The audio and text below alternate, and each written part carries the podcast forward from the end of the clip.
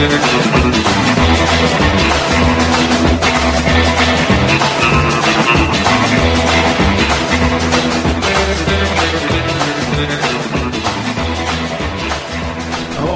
hello again, everyone, and welcome to it. It is the Derek Hunter podcast for what the hell is the date?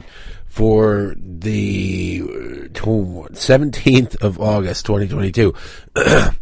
This is going to be an extremely short podcast because I'm just going to tell you that I am I'm sick. I don't know what the hell it is.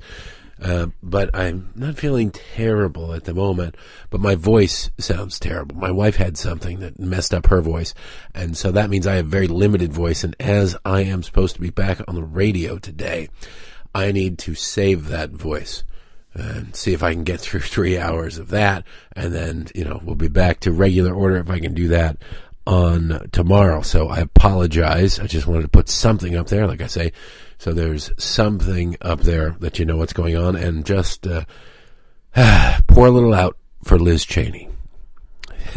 it's the most predictable, predictable political loss ever. When you become a one-trick pony, people want to go with a new horse. So good luck, Liz, with your MSNBC deal or CNN or whatever the hell it is. Um, yeah. So there you go. All right. That is it for today. I told you it was the cheapest thing. Sorry. I feel like I've ripped you off, but you know, you didn't pay anything for it. So there's that.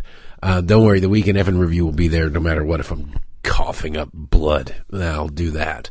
But, uh, this one, I got to try to get some sleep early. So hopefully, uh, I will, uh, be better tomorrow. Thanks for listening, and I assume the good thoughts you're sending my way. Have a great one.